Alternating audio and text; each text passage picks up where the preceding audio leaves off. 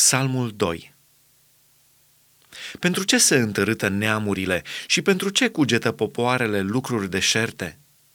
Împărații pământului se răscoală și domnitorii se sfătuiesc împreună împotriva Domnului și împotriva unsului său, zicând, să le rupem legăturile și să scăpăm de lanțurile lor.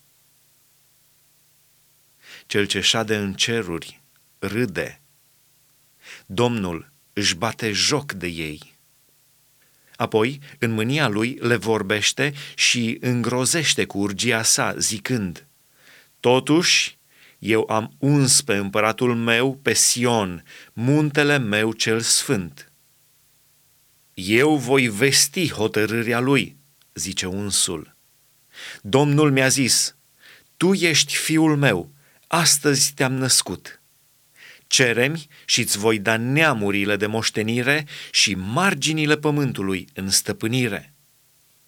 Tu le vei zdrobi cu un toiac de fier și le vei sfărâma ca pe vasul unui olar.